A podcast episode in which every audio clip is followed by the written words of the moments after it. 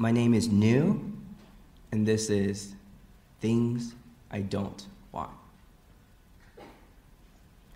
Age 16. A driving permit, the first step to freedom. Age 17. A state ID to watch 300 and Superbad at the box office. Age 18. Birthday, midnight, the first lottery scratcher from 7-Eleven. A summer job at In-N-Out Burger or Cold Stone Creamery. A California driver's license with an embarrassing headshot.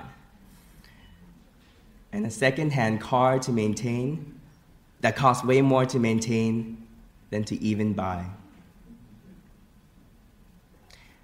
Age 19. Pell Grants, Cal Grants, and federal grants on my financial aid award letter. The ability to accept the UC Regent Scholarship for exceptional high school academics. A work-study job at Moffitt or Dell, getting paid to arrange books. Age 20. A paid internship to research the next groundbreaking scientific discovery. Age 22. The Traveler Summer Research Fellowship at Weill Cornell Medical College in New York City. Age 23.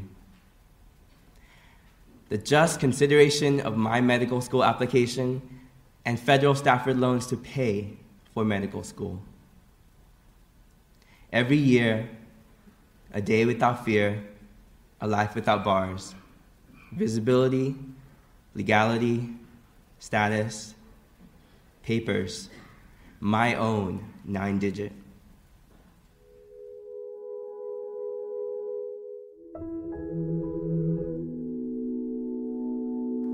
Welcome to another episode of The Fog at Bay. I'm Ben Manske, and that was New Latthivongskorn, the first medical student at UCSF to publicly announce his status as a DACA recipient. DACA, or Deferred Action for Childhood Arrivals, is a program that shields young undocumented immigrants from immediate deportation, giving them the right to work legally for 2 years. It doesn't, however, guarantee legal status nor other forms of government support, including things like financial aid for students. In today's episode, we hear from New and his close colleague Ashwin Balakrishnan as they discuss New's experience as an undocumented medical student within the Asian Pacific Islander, or API, community. Although this interview was recorded before President Trump's recent announcement to rescind DACA, New's story is now even more relevant and urgent. Here's Ashwin and New.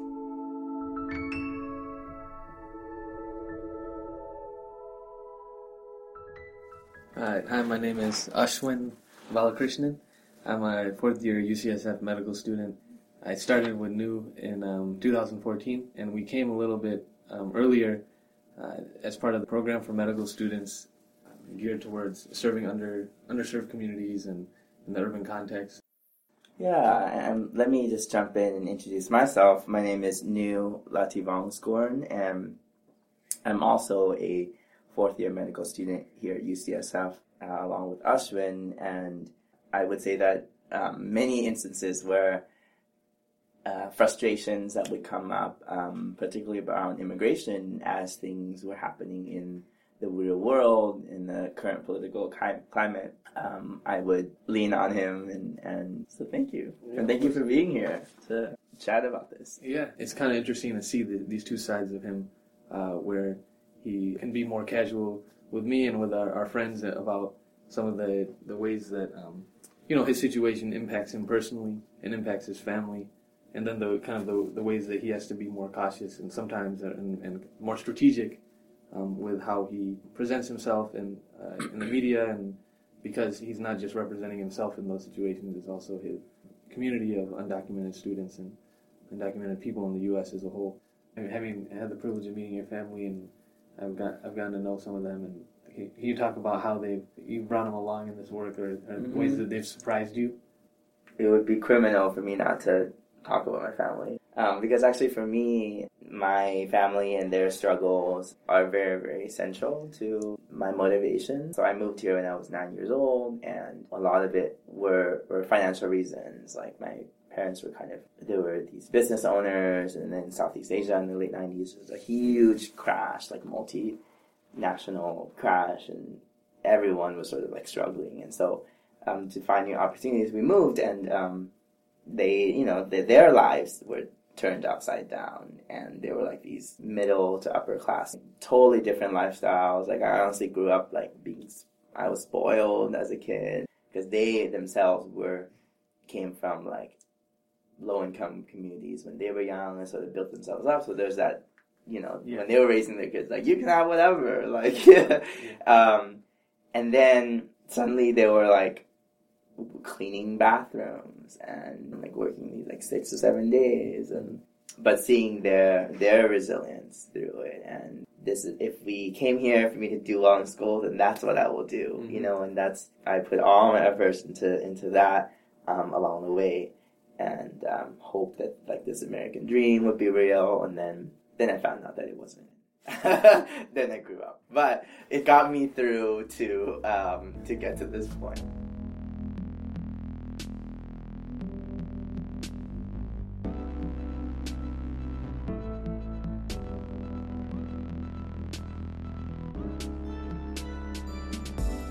Beginning, it connecting to my activism, at first I was doing it on my own, and they were not approving of it and were scared of it. This was back in 2012, right when DACA came out, actually. And my parents at that point, they knew that I would be doing these stories, and they didn't necessarily approve. Every time I do one, they're again, we're why are you doing this and this and that. But they still let me do anyways. And when the story came out, I remember I was at this writing retreat. My dad called me on the phone, and he sounded really panicked because he was what why'd you do this? You didn't tell us, or and I didn't even know that the story came out that day, so I didn't even know what was going on. So I was wait, what are you talking about? And so basically the story came out on front page. His coworkers at the restaurant that he was working at saw this, confronted him about it. Wait, isn't this your son? Isn't this? Wait, I thought you guys had green cards, And I could sense the panic in his voice, And then afterwards, the rest of that day, I remember I felt very guilty. I knew exactly what my dad was feeling. He came home at 11 at night, and I was waiting, and then I said, "Hey, how's it going?"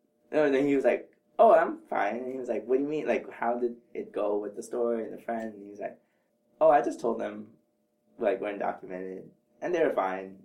And they're "Oh, let's frame this newspaper article, And I was just "Wait, what?" It just went from complete 180, where.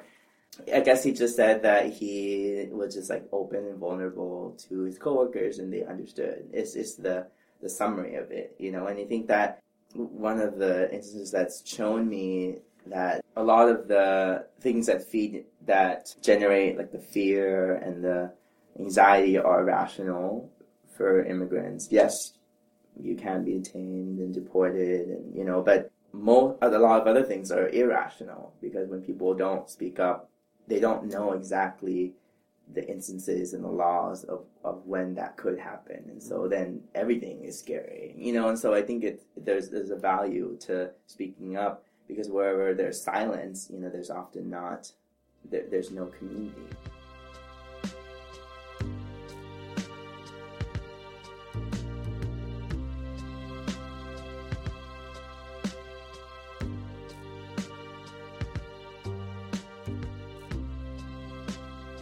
How do you balance the rigors of the medical school curriculum with also your desire to be involved in this kind of work, and because it impacts you and your community? Even in the past 3 years alone, there's been so much that's going on. Every year there's been a big event where I've had to deal with it. So I remember in the first year in med school, I wanted to still stay involved in my work outside and helping other undocumented students. I'm involved in the group called Pre-Health Dreamers, which is a nonprofit program helping to support undocumented students to health careers. And so I wanted to still stay involved with that, and I did, and I was happy. But right now, I am, especially in third year, I've really tried to focus on school and giving myself space to do that and being completely okay with that. And that's taken some time. I think I've reached it. And then there are these exceptions where after the election, the new administration coming in, that was one of those exceptions where I was like, okay, I need to pause and let me go do a bit of work, connect, or maybe do a few stories to try to go against whatever narrative was in the media. And so it's been back and forth. The activism and medical school, they've become much more related in third year, in the clinical year, and I think that's been beneficial. Whereas the first 2 years, I distinctly remember sitting in class and honestly kind of feeling like, oh my God, like I'm sitting here studying all day, where like just a year ago, I was like doing things that I felt and knew that I was making impact every day. And so the third year has been great for that. Seeing a lot of other underserved patients, sometimes undocumented themselves, I definitely got to merge some of those two things. Do you have? I know that you have, some patients during third year that stick out in your mind. Do you want to share a story about, maybe about an undocumented patient a journey that resonated with you? Yeah, the one that I'll share is doing my pediatrics rotation at SF General. I was on the inpatient service, but there was a patient that came in with pretty classic asthma exacerbation in urgent care, and I went into, and they were going to need to be admitted, and so the resident sent me to the urgent care to see them, and then when I started talking to them, they could only speak Spanish, so it was this kid who was there with his mom, and turns out they were undocumented, and when I found out through our conversation, I actually shared that I was also undocumented. I remember the mom looked at me and was like, "No, you're not." And really, and I was like, "Yes, I am." And that in itself was a positive moment to be able to have that interaction with somebody who's part of my community, somebody who's undocumented. But it didn't stop there. So then we admitted them, and we got him kind of on the right treatment. And then throughout that night, actually, before I left, I was just talking to a little more of his family members, and then siblings came in and all that. And the more I talked to all of them, the more I was connecting with all of them too. And they were also like talking about going to college and also not sure about how to go about doing that and all these things. And immediately all of my other aspects of, the work I've done outside of med school kind of came out. I was like, okay, let me talk to you about, how do you know that you can go to college? Like, there are these resources, and then I ended up staying for an hour or two, just talking about all these other things. That's a good example of how, exactly how me coming from this community, having these experiences can help add to my future work, as I am a doctor and working in public health, and that, maybe some would argue that isn't the role of a medical student to be able to need to go into all the sort of social barriers and tackling that. I think oftentimes in the hospital we've seen how it can easily be passed off to, the social worker will come and talk to you about that, Right. But in some ways I walked away feeling like, well, if that's the way the current system is and that's the way the current roles are defined, but maybe it can be different. I think that story brings up a lot of questions that a Spanish-speaking patient sees you and doesn't think that you're undocumented, and I think that really speaks to the, the undocumented community is very diverse, right? Coming from, predominantly Latino, but, can be Asian, can be African. And can you speak to that diversity and what are some of the challenges of bringing together people that speak different languages that look very different from each other, but kind of brought together by being undocumented? Has it been interesting to see how these different people have come together? Yeah.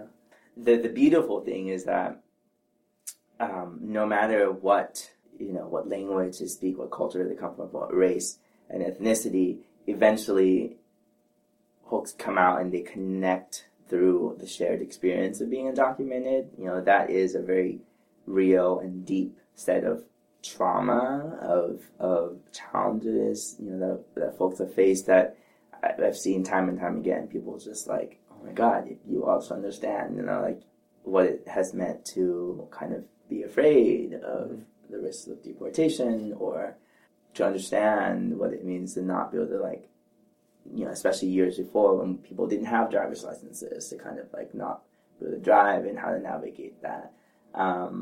For the younger crowd to be college students without financial aid, without support, you know, those kind of experiences do connect us really strongly, and is usually a source of like just strength for when we meet new people, when immediately people can feel connected, and that is a beautiful thing.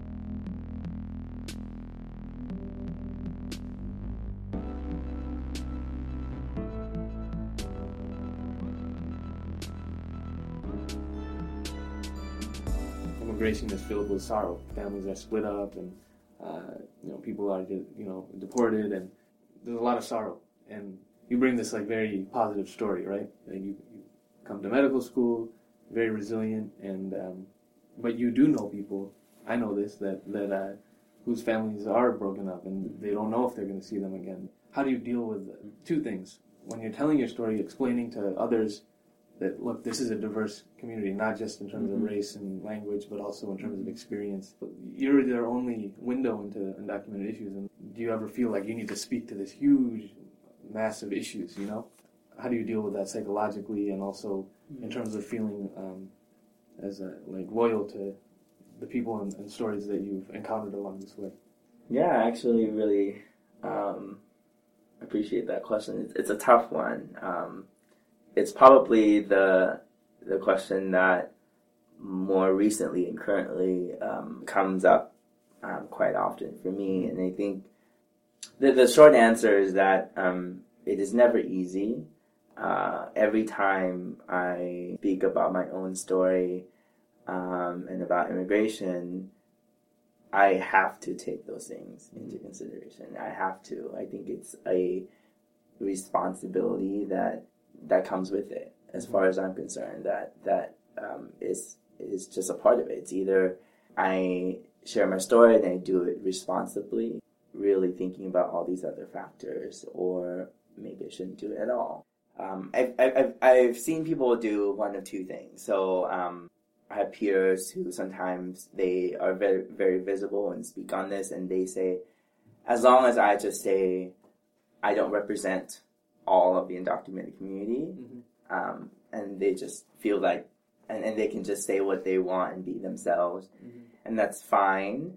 For me, I think that's one part of it, but I don't think it stops there, because I can say that as much as I want. Like, yeah, you know, it's a diverse community. There are also folks who whose families have been separated, who aren't in med school, and who have criminal records, but they also matter, and they are also just people who deserve just access to all these basic things and deserve dignity, you know. And I can go on saying that, but then I share the story of being this really like exceptional student and really good immigrant and all of that, and in a way that is a disservice to the whole issue and the whole movement if I just do that, you know, because I do have to acknowledge the reality that I need to know what is the story that's being put out there, and there are times where it's not useful to hear about the good immigrant, you know, because then it feeds into, and lets the media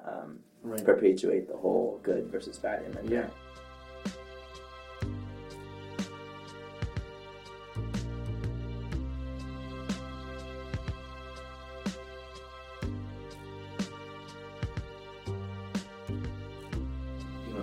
Asian Americans in this country, we're kind of pitted against other ethnic groups, you know, as being the good immigrants or the model minorities. It kind of gets glossed over.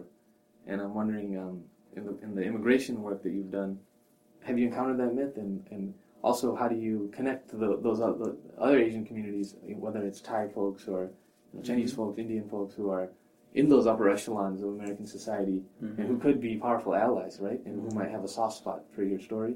How do you connect to that? Yeah.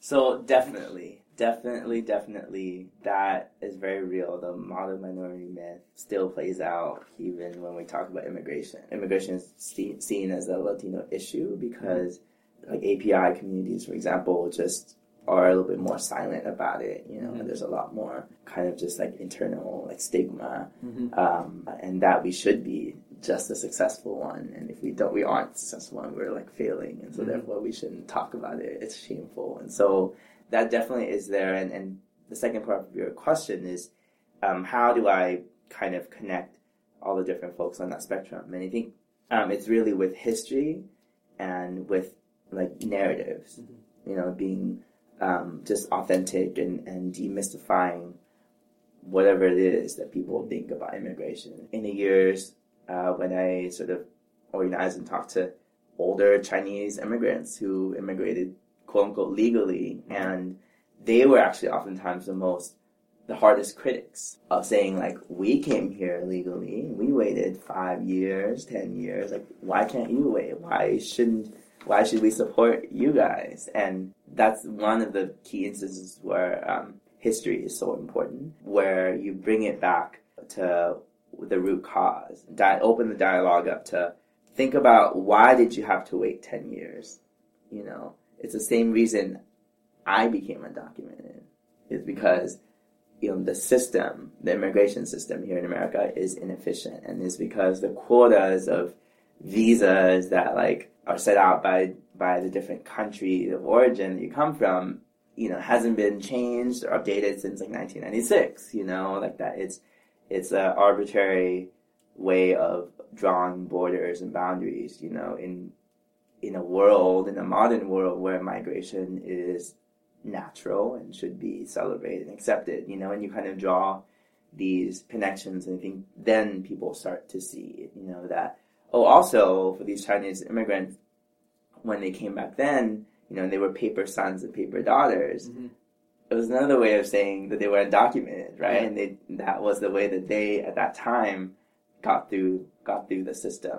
Making those connections, I've found, have been really critical to opening up the conversation, you know, and yeah, and at the end of the day, it's just, again, narratives, and that always changes people's perspectives about things, because suddenly it's not the Mexican gang member in the news hopping the border, and it's, you know, Korean neighbor.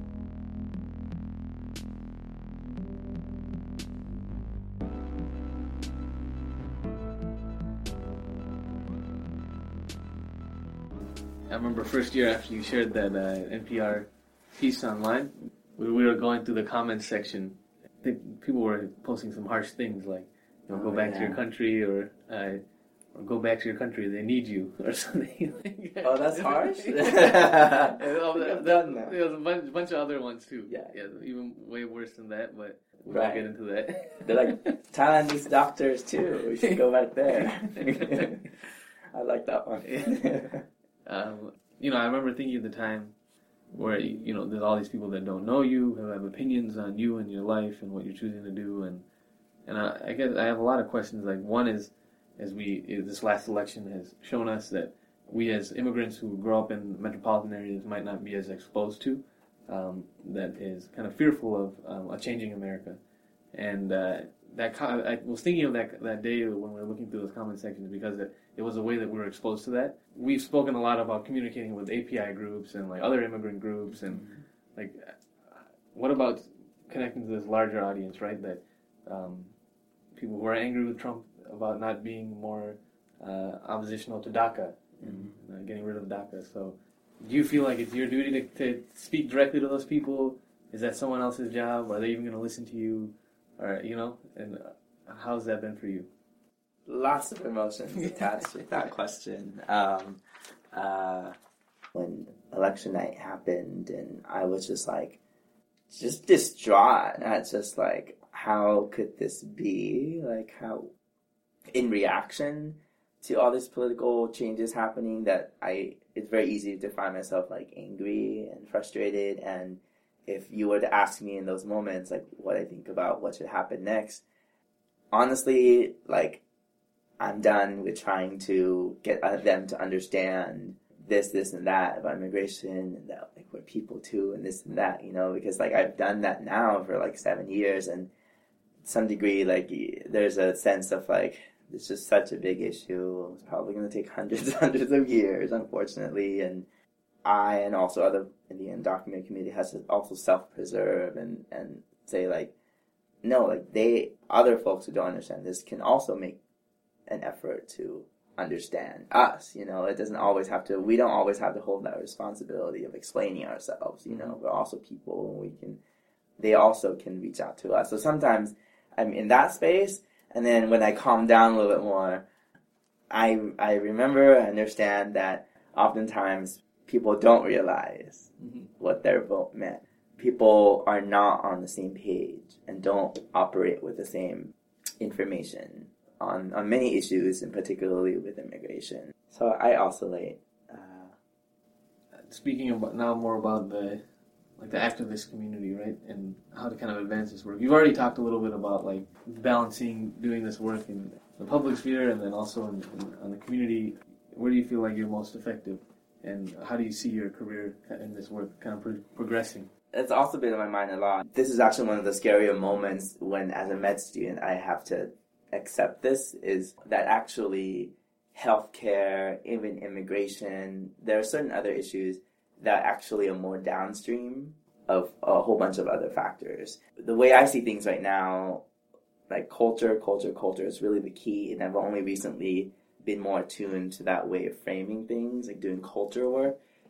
That really is what is upstream of all these issues in society that we are dealing with, you know. So the more you can change culture through different ways, through media, through education, through like these conversations, through really, that's why, like, a lot of change that happens, like with the LGBT, just even from what we understand, you know, it's because slowly, even in mainstream media and TV shows, they start introducing LGBT characters and, like, really, like, getting into culture that way, and that's what changes people's minds and slowly, you know, gets them to understand. And then when we talk about healthcare, the rules and policies and immigration, you have to remember that these policies that we're dealing with, how are they made? They're made by people, right? They're made by people.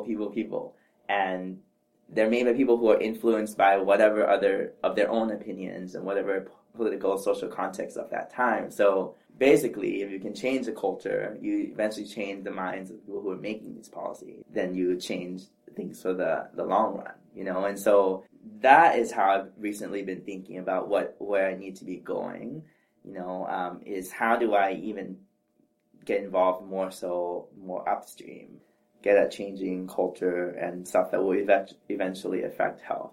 So that's why I'm doing a master's in public health. I want to focus on policy. I really want to be, in this next year at least, kind of be really vigilant about, like, what are some of those avenues.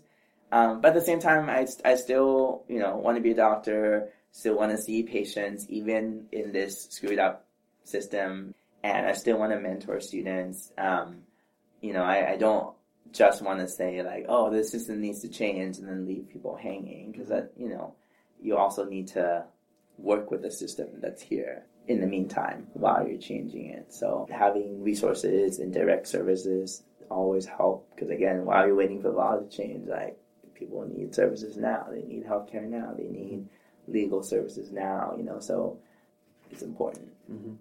Hopefully we can change the hearts and minds of the American electorate, and things will move quicker. But in the meantime, what do we do in that space in between Pre-Health Dreamers and DACA, you know?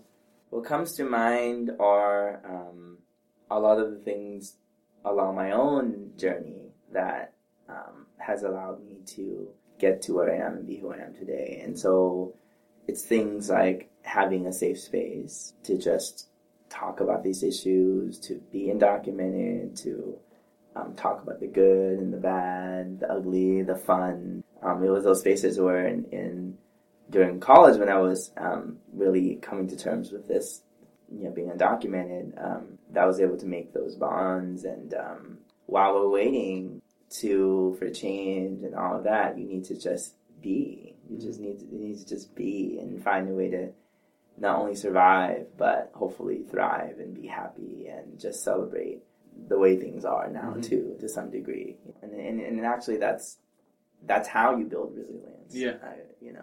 I like that. That's very beautiful. Yeah. Like being peaceful and happy in a world that's throwing all these challenges is in itself is an act of resistance. Mm-hmm.